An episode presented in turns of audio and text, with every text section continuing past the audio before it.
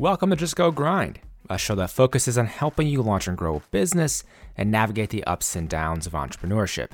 I'm your host, Justin Gordon, and in this episode, we have Miles Hunter, co founder and CEO of TutorMe, a revolutionary online education platform that provides on demand tutoring and online courses in this episode, we talk about a wide variety of topics, including how Miles started this company, finding his co founder in Russia through AngelList, how they built a business while really working around the world in a number of different countries, the go to market strategy they ultimately used for TutorMe, what the initial product looked like, his experience raising capital and going through the launch accelerator, which is Jason Calacanis' accelerator, raising $1.3 million early on and then going through how he started an ambassador program at Lyft while a student at USC. An incredible story. All that and more in this episode. As always, these show notes are at justgogrind.com slash podcast. And you can support the show by leaving a rating and review over in Apple Podcasts. This episode is brought to you by Hawk Media, a full service outsourced CMO based in Santa Monica, California, providing guidance, planning, and execution to grow brands of all sizes, industries, and business models. Hawk Media is recognized by Inc. as one of the fastest growing marketing consultancies, and their collaborative process, a la carte offering, and month to month fee structure give clients the flexibility they need to boost digital revenues and marketing ROI. Hawk Media, the company, has serviced over 1,500 brands of all sizes, ranging from startups like Tomorrow Melon, SIO Beauty, and Bottle Keeper to household names like Red Bull, Verizon Wireless, and Alibaba. And also, I had the founder and CEO of Hawk Media, Eric Huberman, on the podcast in episode number 23 if you want to take a listen. And to get a free consultation, head on over to hawkmedia.com and be sure to mention Just Go Grind without further ado, here is Miles Hunter, co founder and CEO of TutorMe. Miles, welcome to the show. Thanks, Justin. Great to be here. Happy to have you on, and obviously talking about TutorMe and your journey with this, and and with TutorMe. I mean, what are you working on with this today? What is the company doing today?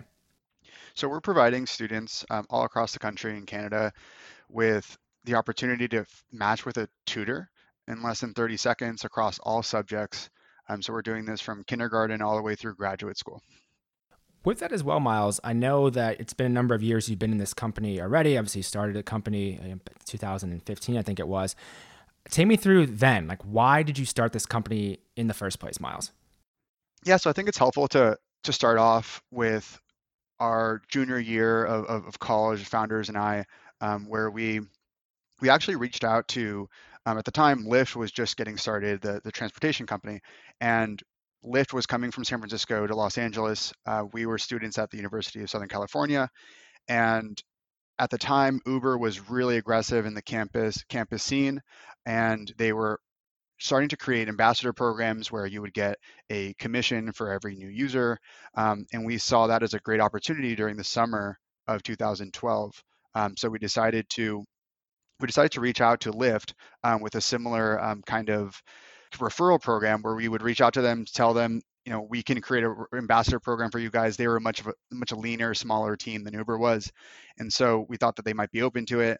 Um, they ended up being open to it. They let us run with it, and that was kind of our first taste of startup life. Um, we were going into our senior year in college, so didn't have a lot of business experience uh, besides some some internships, and so we were running the ambassador program at USC, and then we did really well. So Lyft wanted us to do all of Los Angeles, and then we ended ultimately ended up um, that following academic year uh, running it nationally, having thousands of ambassadors under us. Um, we we did very well financially. We had a lot of fun. We learned a lot about marketing and growth tactics and how how a team that's growing so fast like Lyft um, faces a ton of growing pains, and we were really excited by it. Um, so towards the end of the the the school year, um, we were actually offered a job um, to go up to San Francisco. We really didn't want to, um, but we had this brainchild in the back of our minds of, of creating a company that would be able to really meet this need of finding an affordable tutor uh, and not having to and not having to go through the inconvenience of having on-campus tutoring or finding an outsourced tutor that you have to pay for. So we decided to build uh, TutorMe uh, as we were starting our jobs after college here in Los Angeles. And so that's kind of how it all got started. Um, and we were able to find an angel investor that was willing to take the plunge with us. And then we went off to to building the company. With that as well, just real quick, going back to you didn't want to join the company in the Bay Area. Why was it at that time you didn't want to? I mean, you're doing well with them and their ambassador program. What about it was that you just like wanted to do your own thing? I'm curious. It, it was simply just that we didn't want to live in San Francisco. We were just all LA natives and didn't want to go to SF. That's fair. Great place to be. LA. I'm also yeah. in Los Angeles. and in those early days, you mentioned getting the angel investor. How'd that come about, Miles? So it was a family friend. Um, this was a pre-seed, so we we were kind of pitching the idea to family and friends. We had a family friend in the UK that was that was very interested in the idea, mainly because he actually didn't graduate high school and he felt that a big part of it was not having academic support. Um, he obviously ended up being um, very very successful, um, but he felt that he would have graduated high school if he had the support he needed. So it really resonated with him, and so he decided to to invest with us. And we'd had enough enough of investment where we all quit our, our jobs. I was working in management consulting, and um, I was there for about eight months, and then that's when we we left and started working full time on TutorMe.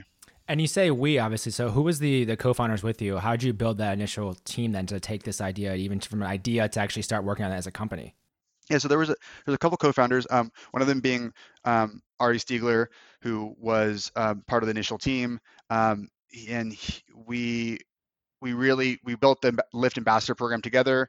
So we we worked very closely. We were also roommates in college and roommates all the way through for many years through through to Me, um, and then we uh, we we needed a technical co-founder um, kind of early on, and so we ended up uh, going through a lot of interviews here of people in LA. Um, you know, tech talent here at the time was was very sparse, and we decided to actually go online to AngelList and start searching for a technical co-founder that would, would help us out. And we ended up finding Victor Kotsaruba uh, in Moscow and we uh, we've been working together ever since. Okay, there's a lot more to dig into on that side of things with, with the co-founder. Yeah. I know I want to I want to hear more. So on that note, then, first off, why did you decide to go through AngelLists? I mean, were there other places you had looked for? You know, thinking of where you're going to find this co-founder. I'm curious about that. Yeah, we felt that we we also tried LinkedIn. We we looked at a lot of different routes. Um, we felt that AngelList was was a great ecosystem for for folks that are uh, not risk averse and are going to be willing to take a plunge with you into a startup. So it was just a great place for finding f- folks of the right skill set. And we started just messaging people, and it, it all started with you know a, uh, I don't know if it was Zoom at the time, but it was a video call with Victor um, very early on. And from that too, I mean, in having those those discussions and reaching out to people, well, you're just pitching your idea like, hey, we have this idea, we've been working on it for a little bit, we have this much traction. Like, what went into that pitch to even gauge, you know, get some interest for a, a co-founder joining your team? So we first started off by just thinking, um, it was kind of naive of us, thinking that just pitching our idea, um, somehow someone is going to be willing to to put in some sweat equity for for a month or two to to build an MVP, and we we realized that that wasn't really working that well. Um, so then we decided to to change it up a little bit and say, you know, we want to work with you for a month or two uh, on a contractual basis. They would get paid for their efforts, um, but then afterwards, the goal it wasn't supposed to be a transactional relationship. The goal of it was to ultimately become a co-founder of TutorMe, and that worked a lot better. Yeah, and I know you, you know, from just kind of doing some research around it, like you actually went to Russia as well to kind of collaborate and go, take me through that process of you deciding, okay, we're gonna like this is the guy, and we're gonna go to Russia, and like I'm just curious on take me through how that went initially, what your thoughts are, were around that as well, Miles. Yeah, so at the time we um, Ari and I were living um, here in LA together. Uh, we had another co-founder, Alex Convery, who's working with us, who went to USC with us, and we were all working here in LA. Um, and I was um, effectively the VP of product. I was working on all things product, and and Alex was working on all things um, all things sales, even though there wasn't really a product at the time. um, kind of just developing what what our plan would be, and then I worked very closely with Victor. Um, he would actually work our hours, so um, we would work long days, and then Victor would be in his time zone, um, pretty much uh, up all night. And so we worked together for that one or two months. I think it was about um, it was about 60 days or so, and we we really liked our working relationship. He was he was doing a really great job. Um, we built something that was um, kind of an MVP really really fast, and so we decided the best way to work together would be obviously to meet and start working. And there was really nothing for me to do in LA um, business wise because we were still building a product. It still wasn't released to customers, so I decided to to go out to Moscow and live there for four months, not in the winter, um, and working with working with Victor and another engineer that we started working with, Igor. And so the two of them and then me were all working together in Moscow. And there's a there's a lot to unpack about living in Moscow for four months as an American with only Russian engineers. And we um, we ended up actually being there for for four months, and the winter started coming. And they had said that they every summer, every winter, they go to Bali. And we kind of before they became things like kind of like uh, hack, hacker houses, we ended up going down to a villa in Bali and living there for four months. And then we kind of really enjoyed um, the working relationship and the ability to just work all day or all night and being there together, living and working together. And it just worked so well um, for the most part. Um, there's obviously times where it, it becomes tense, but uh, we decided to kind of just do that for, for quite a while what were your, your your family members or your friends saying about yeah miles is off in russia for four months or miles is in bali working? I mean what were they saying? I'm just curious. Um, it was either you know some people i think um, felt that we were a bit lost in what we want to do in life. Um, and then i think uh, i think others uh, just maybe saw it as some kind of uh, some kind of scheme to say that I'm working and maybe just being in a nice, beautiful place. I think that, you know, that's the kind of the pessimist side. But I think, you know, some people did did understand that we were we were trying to build something and it takes some time. And really the most effective way of of building a product like this, which is pretty complex, is to to work all alongside each other. And that wasn't possible um, here in the US due to like visa reasons and things like that. So I I took it upon myself to to bounce around and travel with uh, travel with the Russians. Amazing. And in that time as well, I read that it took you know it took a year, a year and a half before you actually launched the product. In that time, then, so you're building this product with your your team, your growing team. You have an idea for what this is going to be. You had obviously raised a little bit of pre-seed money. Then take me through the kind of the initial go-to-market strategy. What are you doing to acquire customers in the early days? Yeah, so it took a lot longer to to launch the product than we wanted to. It's that was a combination of of me running product and, and not having a lot of product experience and also not iterating and releasing product and we were just really passionate about creating something perfect and that ultimately led to us just holding it before release a lot longer than we should have um, but in the end um, we we we thought that they were the best way to work with with schools, which was our business model that we wanted to do. We wouldn't we didn't want to create a consumer product initially um, that students would have to pay for. Um, we know college students are already, um, for the most part, pretty broke um, and and don't have uh, the means to to pay for tutoring out of pocket. So we wanted, and they're already indirectly or, or directly paying for a school typically it's very expensive so we wanted to actually create the business model from the very beginning in that it we work directly with schools, um, colleges specifically, that would be paying for the services, and then the students would be getting it fully subsidized. So we decided we wanted to do this um, very initially for K-12 school districts, and the the idea was that you know we have to earn a lot of credibility. Um, we looked very young, uh, especially Alex, who was going to be running sales. Um, he looked somewhere between the ages of 13 and 15, um, and so it was it was really that we needed to earn credibility. We wanted to get um, our name out there, so we decided to build, and that's what Alex was doing actually before we were able to launch a product. He was working with an animation team that we had in house and building an ACT course, and we wanted to build the first of its kind where it would be fully animated and very engaging. And then we did that for GRE as well. And we kind of use that as to get our foot in the door with a lot of these very bureaucratic school districts. And these school districts would be maybe open to working with us if we had given them an ACT course to all their students for free. And then we would ask them to put the ACT course badge that we had for TutorMe, which had our URL in it, and put that into the footer of their page. And a lot of education sites, they have really great domain authority. So it was just going to be a, a great SEO juice uh, for us. And then after they used our ACT course, they really loved it. Um, we would we would explain to them that we have online tutoring, and that just really massaged the whole process and allowed us. Um, it didn't work for every school, um, but it was something that earned us a lot of credibility.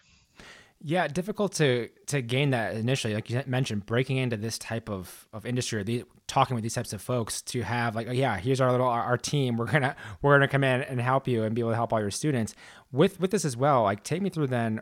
You mentioned the, building this product took a long time. What was more on the product itself? What was the product initially? And I'll definitely get to like more of what it is now and how the evolution has happened. But I'm curious as to those kind of initial versions. What was the product that you kind of launched with? yeah, so the initial product was a student goes on, we had to connect it to some kind of learning management system so that we're not so students aren't having to create passwords in multiple accounts and so it's really just single sign-on based um, get, being able to go into tutor.me seamlessly then be able to search for a subject at the time we had a very limited amount of subjects um, to start off with because we wanted to really manage the supply of those and then we had um, the student would go in through a matching process and then be able to connect with that tutor. Um, building the lesson space, we decided to pretty much not use any third-party tools, so it was very proprietary. Uh, Victor was very adamant about making everything uh, from scratch, and still is, is, is, a huge advocate of that for for many good reasons.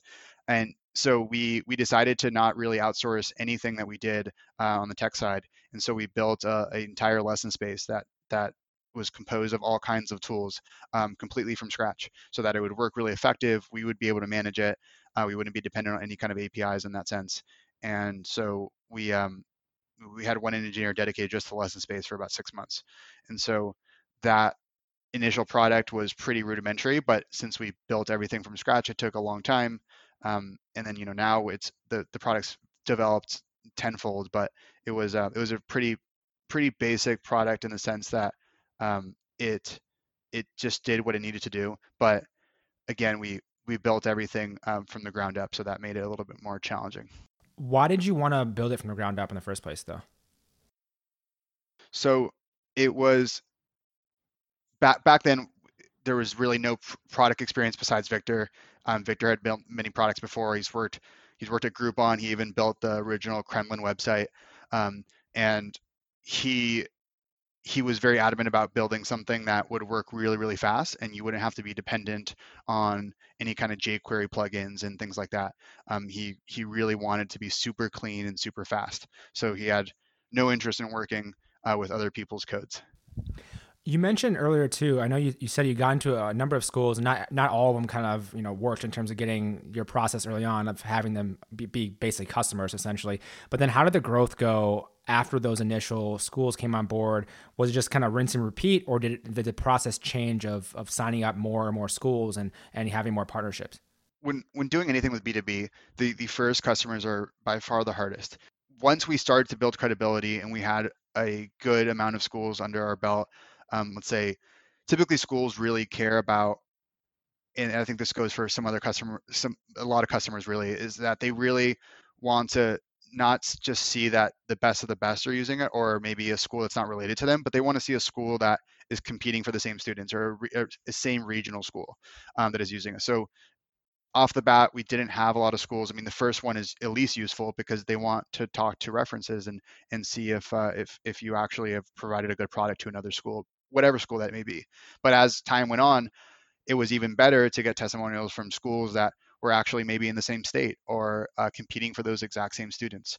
So over time, as we really got to build momentum on schools, it became easier and easier. And it's um and I wouldn't say it's it's easy now, uh, completely easy, but it's it's gotten to the point where we have so many schools and so many partners that um, you know we have a lot of we have a lot of advocates of the product so that that makes it so much easier um, those first two customers were sold really um, without any kind of pitch deck. It was all verbal over the phone. When they actually told us they were gonna they were gonna sign the deal, we were pretty shocked, and we didn't have a um, uh, we didn't have QuickBooks set up. Um, so they asked us how they were going to send us a check. We didn't have any way of. I think we had just got in a business account just before, like a few days prior, and we um, we we asked them to send it to our address, and we had a home address for the first um, year of doing sales. Um, they were just sending it to a to a home in Los Angeles. That's amazing. with that too, I mean, how are you figuring out the pricing model behind this? What you want this to look like on the on the business side, the business model behind it? We we initially thought we could just start spitballing some prices to different schools and just gauge their reaction. Um, then we realized we probably have to do this a little bit more polished, and we decided to reach out to um, a lot of it was about 50 schools, um, just a, a good assortment of different kinds of schools that had used our ACT or GRE courses. And we reached out to them and said, instead of selling them on it, we just said, if we were to do this, what would be a, a, a comfortable price range for you? And so we did that with a lot of schools, and we realized that that was probably better than um, giving schools sticker shock and then seeing them. Um, you know, we weren't even doing video confer- we weren't doing video calls at the time. Um, it was just all over the phone, so it would be kind of hard to determine someone's eyebrow um, going up. So I I thought that it would be a lot better to just have a a nice sample of schools that would just tell us what they were uh, willing to pay and see um, how elastic um, the demand was. And and from that, then understanding you kind of played around with that, get an idea of you know what you could charge. Obviously, you had customers on board. Customers were paying you, sending it to your home address. Uh, and that was from you know you had this pre-seed money that you you raised. At what point did you raise that like 1.3 million dollar seed round then? So that was from the same um, angel investors. Um, over time, they they they really liked what was happening and the, the growth.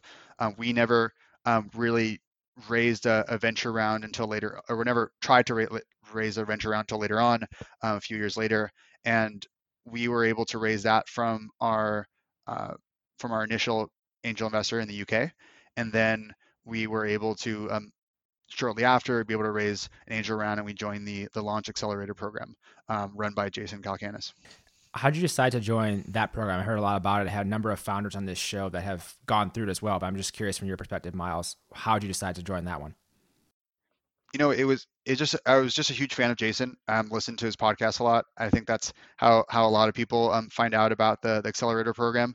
Um, I reached out to him actually via email when I was uh, in Palm Springs one weekend, where you know we were thinking about raising a venture round, and we we truly were trying to weigh the pros and cons of it. And I decided to just email him back. Um, and I didn't realize that it truly was an inbox that he was going to read, and it was his personal email when I did reply. And so he emailed me back, and we started going back and forth throughout the day about um, some of the metrics and things that were going on at TutorMe. And then he asked us to apply. And so I think it was a few weeks later, it was just the right timing where that's when they were reviewing all the applicants. Um, we went up to SF and then presented and got into the final round, and they uh, they asked us to jump on board to the accelerator. That's awesome. And and from that as well, understand that like you know, there's probably I assume there were other people in this space doing something similar, but I could be wrong. But what was the competition like? Take me through like at that time as well in terms of competition for for TutorMe. Like, what you were you seeing where it's difficult because the competitors coming in, or was not even much of a thing at that point? Yeah, so at the time there wasn't a lot of really sophisticated um, online tutoring platforms. Um, there was there was Chegg who just acquired uh, a tutoring platform, and the the model is just very different. They they really some of the other platforms out there um, they they want the students to be paying directly. Uh, we wanted the school to be paying, and so we also we also felt that there was a need for a lot more subjects than than just uh, your your standard core subjects. We wanted to offer that 300 plus that we do now. So I think that the way that we approached it, we really want to be an advocate for the student um, for their actual learning. And so we feel that our brand and, and what TutorMe does is something that all educators really support.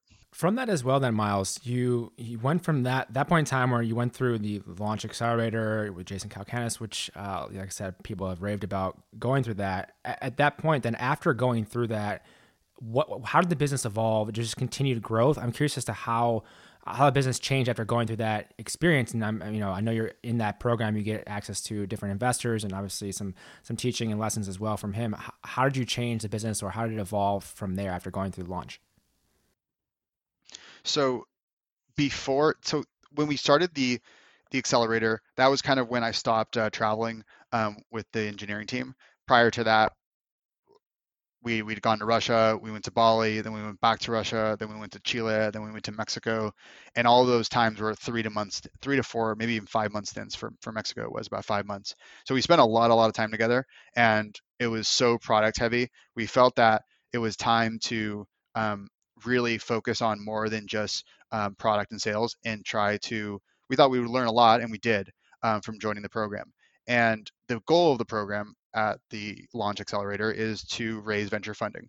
So we felt that that would be a nice segue from um, kind of the the wild west of, of product land where we were going all over the world and and kind of solidifying um, what we were going to do with with venture capital and and get um, really sophisticated investors involved and we started to raise money through that and we learned a whole lot through the raising process by being not only by being in the program, but physically being in San Francisco for those weeks. Um, I believe it's a 10 week program, and we were there. I was there for for most of the time. Would come back to LA a little bit here and there, but for most of the time I was there. So it was just a really really great experience, especially coming from. And I think a lot of the the folks that end up joining the program are not from the Bay Area. So being from LA, being a startup from LA, and I mean we're based in LA, but we were we were all over the world, and to this day we still have employees um, kind of remote all over the place. But it's, it's I think it's a really good way for us to to kind of hunker down and, and say, you know what, we're going to get um, not serious about this, but we're gonna we're gonna become uh, a venture backed company now. Yeah, definitely. It's a, a, change within that. And on the fundraising note as well, for other entrepreneurs out there, you know, or looking at raising funding, any particular lessons that stand out, things that stand out from that experience around fundraising that you would tell other entrepreneurs?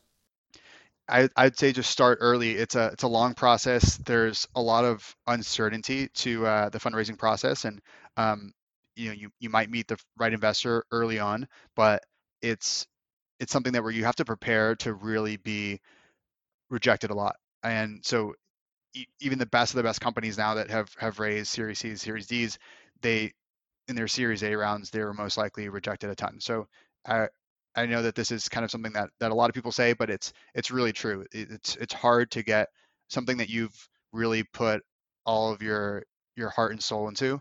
Um, and in my case, traveled all over and was living in apartments deep in Moscow, and and uh, and and getting investors to tell you that you know this is not the right thing for them um, is is a little disheartening at first. But then you realize to have tougher skin, and you realize that that's just part of the game with that as well, how did your either you know your, your pitch evolve or you know the story behind the company evolve as you're going through that process and getting these no's? Like how did you use that feedback to to adapt to iterate? Like I'm curious about that as well, Miles. So the program was really good about that. So at at launch, we would pitch in front of uh, 10 investors every week.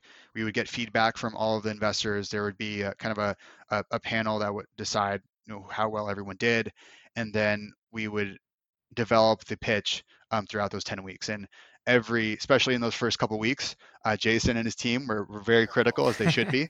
and the the pitch changed a lot and it became much more buttoned up, much much more succinct and to the point. Um, getting rid of the things that investors don't care about and then adding in the things that they do.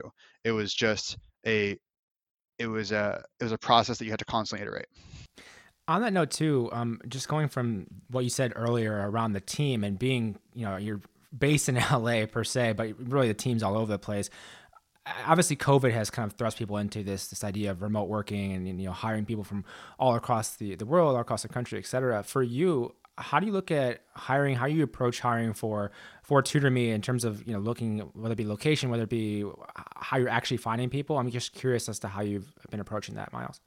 You know, tutor.me by design is is remote in the sense that all of our tutors are remote. Um, we really have have been advocating, and as as remote learning grows, we grow as well. So from the very beginning, we're very much on board with remote remote work. Um, as all of our tutors, 10,000 plus of them are all remote.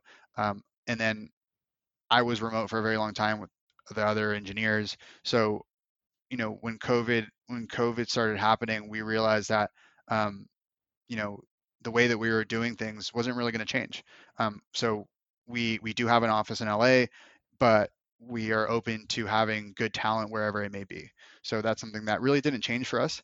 Um, and and we think that long term, it, it's really great that so many companies are, are now open to remote work. Yeah, and on that note, with the with the tutors themselves, obviously there's the getting the universities on board or other partners on board, but there's also the tutors. How have you approached then bringing on new tutors in the process of even onboarding them for the platform?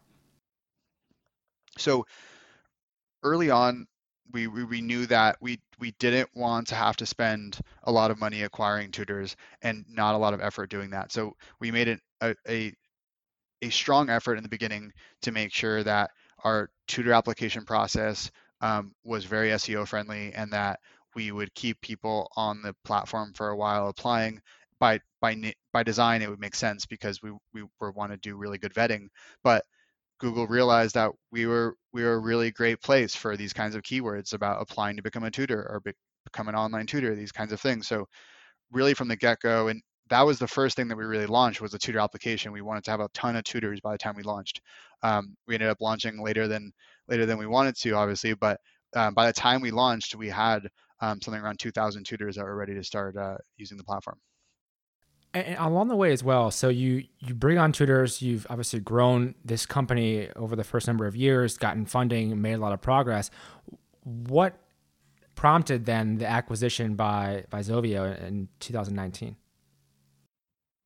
so that was around the time that we were in the, the launch accelerator program and we we were raising around we had a great investor that was going to be jumping on board with us but we realized that it was I think the best thing for the company and, and stakeholders at play to to join a large company like Zovio that would be able to provide us resources and help us out. And we felt that it was a it's a really natural ecosystem that they're creating at Zovio um, to be able to um, offer our services alongside um, all of the partners that they're that they're going to be offering it to how did that change in terms of uh, you know operating you, with the with the resources they had then utilizing those resources after the acquisition uh, changing how you run the company? I'm just curious on how that kind of evolved because there's a lot you know a number of people who are going to eventually sell their business and either work with them or potentially leave but i'm curious for you your experience after the acquisition like how was that miles? Yeah so there, there's um i think a, there's a there's more experiences that are negative, I think, after a post acquisition in terms of like the relationship and how the founder um, feels about it. But I think that in this case, it, it's been such a pleasurable experience, and we have so much more to grow, and they understand that, and they they let us operate as a startup that you would um, you wouldn't really know that was really backed by by a larger company. Um, so we are very still lean um, and we operate really similar to the way we did the pre pre acquisition. So I'm really happy about that. Um, I don't think I could have asked for for better partners in that sense. But again, that's not that's not everyone's experience, um, and that's really hard to gauge, especially when um, you're going through an acquisition and um, you know there's sometimes you overlook those kinds of things. Uh, given the, the financial gain. Yeah, and with that as well, then, and understand the acquisition that happened, and you know why you started the company in the first place, Miles what is the, the, the big vision for for you guys at Tutor Me? Like, what's next for you? What are you trying to to do moving forward? So ultimately, what we're trying to achieve is here here in North America, U.S. and Canada. Really, we're we're really trying to make sure that no students ever feel lost. That's ultimately our goal. Is that whether you're you're in third grade, you're a graduate school at a at a, at a at a pharmacy school, we don't we don't want you to ever feel lost at whatever time of day it is, whatever time of night. It truly is our motto where we we feel that there's a lot a lot of students that don't ask for help or would want help but just don't have the means to. And we're trying to completely change that. One of the things that I, I want to go back to as we kind of gone through this story, and I know I, some things were glossed over that I, I bookmarked in my head to come back to. Uh, a number of them. One of them being, I know I, I, in my research I've read that you mentioned one of the things you'd suggest to other founders and everything, especially early on, is is getting good lawyers. Can you take me through some of the the things that that was helpful for in terms of early on with your business miles?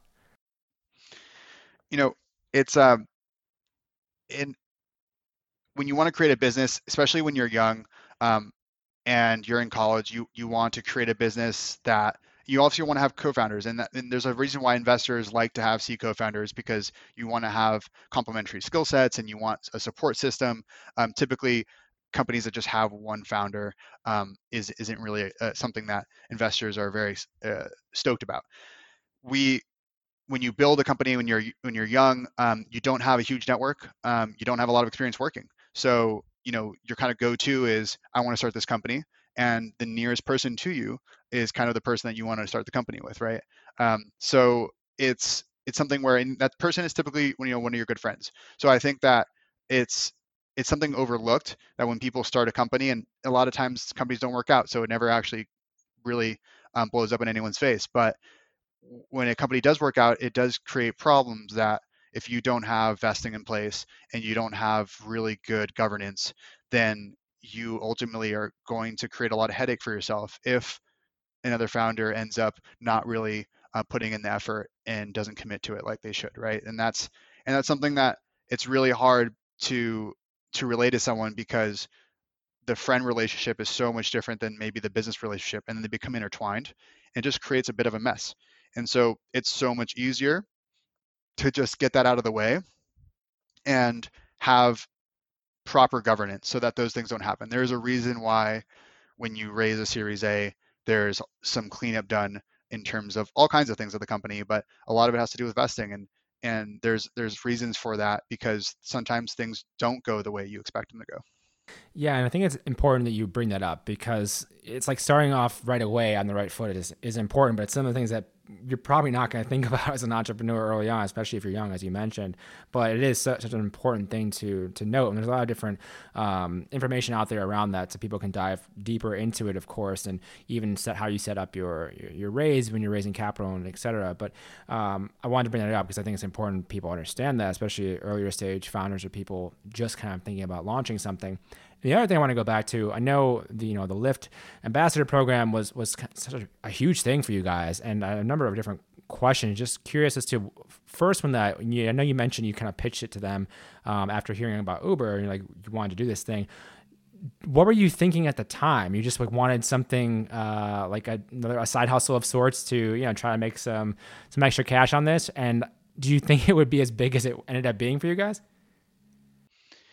Yeah, I did not think it was going to be that big. Um, I've always had side hustles um, from from a young age. My my dad uh, was a huge advocate of uh, of not giving much of an allowance so that I can go out and find it on my own. So from a young age, I was starting car wash companies on the street and and and doing things like that to make extra money because there was things I wanted to get and my parents couldn't or didn't want to give give me those things so that I would go out and do it right and I, I wanted to just make do something that I always just had side hustles going on all the time. And so the the Lyft thing turned into much bigger than just a side hustle. I ultimately was a was a college student um, at USC where uh, a lot of a lot of students do have a lot of discretionary income, and so I wanted to basically fill in the gap where you know there's there are students that are able to go on these kinds of trips and do these kinds of things, and they're gonna there's gonna be obviously a senior uh, Euro trip coming up that friends are going to want to go on. Um, a lot of them their parents are paying for. I need to figure out a way to make money. Um, so I and, and the, you know the the job at the the gym on campus wasn't really cutting it.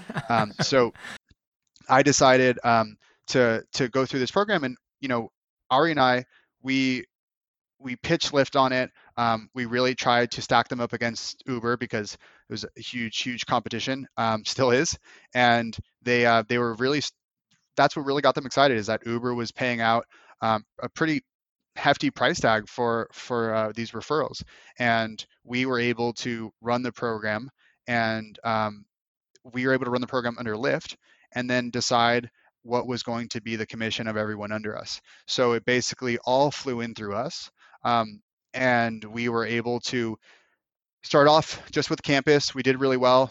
Like I said, we went to LA, and then um, when we started doing nationally, that's when we started recruiting uh, all of these ambassadors ourselves. We had an like, incredible network, and the entire referral program at Lyft was running through Miles and Ari. Um, so it was it was pretty it was pretty wild. And we were in our small studio apartment. We had a studio apartment at USC. There was three of us living there. Um, it, it, was um, three of us in uh, I think 300 square foot apartment, and we were all, uh, I was bunking with someone, and we're pretty much. I was I, would say that I was working pretty outside of class, um, entirely just in my boxers, uh, in the in like the little living room that we had, um, just typing away, figuring out all kinds of ways that we can get more users for Lyft, and recruiting more ambassadors. And the checks that they were sending, well, those checks, and then it became direct, direct deposits, and they would change every month how they were sending money to us. They would send us Excel files um, every month about the payouts, and sometimes Excel files would include all of Lyft's uh, users for that month, uh, and they they didn't show us just our users that we got. Um, and it was just a really wild. There was a lot of turnover at Lyft at the time, just because of how fast they were growing, and um, it was a, our entire senior year. So this was when we pitched to them. It was 2012, the summer of 2012. So right after they had like been founded, we pitched them. They were launching in LA that next school year, and pretty much my entire senior year was composed of trying to go to class as much as I could, but every second outside of class, I just did not have no interest in going to parties and things like that. I would spend all my time just trying to make more money for Lyft because from my perspective, this was a an incredible window of opportunity um, where I was going to be able to make a lot of money. Um, and at the time, I had student loan debt. Um, and because of Lyft and this whole program, um, and us working our asses off through the whole senior year, I paid I paid all my entire loans off. Um, I think the month before I graduated. Um, so it was uh, it was really really nice. It was super fun. I learned a lot, um, but it was just an incredibly wild experience. So every every day we couldn't believe what was actually happening. That you know we were basically running the the ambassador program at Lyft as opposed to them doing it in house. That is, it's crazy. Uh, I remember like reading a little bit about. it. I was like, oh my god, I have to ask them about this. And and with it too, like, why do you think they, you know, why do you think you two were the ones that they said, yeah, like you guys can go have at it. Like, what was it about you know the email or the pitch or what, anything about it you think that stood out to them? I think it, I think a big part of it was just confidence. I mean, we just had, um, we we just we just had the the the confidence to reach out to them. We were really assertive in the way we did it, and ultimately, I mean, if if you kind of peel the onion back, and we were providing awesome results, but if you peel the onion back, you realize that we were we were just two college kids that had really no marketing experience. Um, we just hustled, um, and I was hustling day and night on this. And um, my my girlfriend, um, who's now my fiance, was was really upset with how much I was working on Saturdays and Sundays. Just I mean, I literally did not. I don't think I I would be in my bathrobe for for days and days at a time. I didn't really care that much about a lot of things. I'm really just focusing on this. And if they had seen, I guess, um, you know, that we were kind of these, um, we were just college students, like all stacked up into a studio apartment, we might have had a little bit of a different perception um, cast upon us because you know they would have been well, these are they're not as sophisticated. But since we were behind the veil of email and we were we we kind of gave off this uh, perception that we know what was what, what we were doing. But in the end we we did know and we did do an amazing job and we did acquire an incredible amount of users. And some of the marketing tactics that i used were just were, were, pretty wild and and and we um and we were able to acquire a lot of users for them. So it, uh, I think it was a really mutually beneficial situation. Um, but had they known going into it who we were, um, they might have just passed us off as just um, you know just college kids that don't know anything. Um, and that kind of led into a lot of other consulting gigs over that next few months after we stopped working with Lyft. It was about a year that we worked with them. After that, we had a lot of companies approach me and asking, you know, how we can build an ambassador program at our company and things like that. So it really evolved really fast and it was a really exciting time. Yeah, I mean what a crazy story in terms of that as well. And and I wanted to bring that up as well because I was curious about, you know, some of those tactics you mentioned because I you maybe heard of other, you know, referral programs or ambassador programs out there. I know like Dropbox or people have done interesting things or even Morning Brew more recently um, did a, a, kind of great referral program and how they've brought more people onto their newsletter. But what were some of the the things that worked best? I mean, you don't have to share everything, but like anything around kind of growing an ambassador program for other entrepreneurs out there who are considering using this for you know their startups. I'd be curious to hear any of your perspectives on that, Miles. Yeah, so I think um, there's a lot of things that we did, um, but everything everything was driven by our scrappiness, and so I it, it, it's kind of the same thing with with tutor me where if I'm doing something I, I I obsess over it to the point where I'm just thinking about it um, day and night in my sleep, just trying to think of new ways to do things. And it's one of those things where you know the the tactic can work um, really well um, for maybe other companies, but there's nothing like the first time that you do it where it's that effective. And I think that that this particular tactic that I'm going to explain is a little is, is, is one of those. We realized that we were going to have a bunch of ambassadors. We had a lot of other tactics and a lot of like, grassroots things that we were doing as well. But one of the things that really scaled well was actually going into at the time and and I don't even think this is possible anymore, but Facebook events were were a really big thing, and we realized that we found a way to to scrape uh, Facebook to be able to determine how many how many uh, events were going on and what were the top events in each city and we would go on those events and we would start posting Facebook, or sorry, Lyft promo codes uh, into into these events. And so we kind of just did that just very manually at first. Um, we realized that because we had so many codes, we were determining what tactics worked across the codes, and we saw that after the first week, um, us just posting a little bit in LA events um, was in some of the top LA events, and it only took you know a few minutes of our time.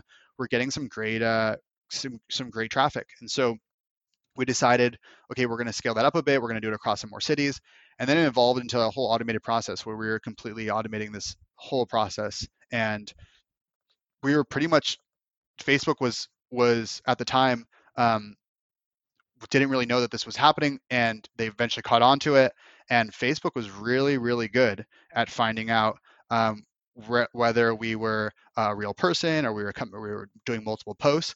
But then we got even better at figuring out how to uh, to bypass all these systems. And so we um, we were able to. It was kind of a, a every week a war, uh, a kind of um, digital war with Facebook and, and, figuring out how we can uh, how we can do these posts and how we can get better input. And, and what the great thing about it is that with when you're when you're posting something, trying to advertise something on a Facebook event, there's really nothing more applicable and helpful than hey, you know, this is an event at 8 p.m. where there's going to be drinking um, why don't you take a free ride with Lyft? Yeah. Um, you know, that wouldn't have worked with many other companies. And it, it worked so well and it was so natural that we didn't actually get a lot of, um, we didn't get a lot of pushback uh, from event organizers or people that are going to the event.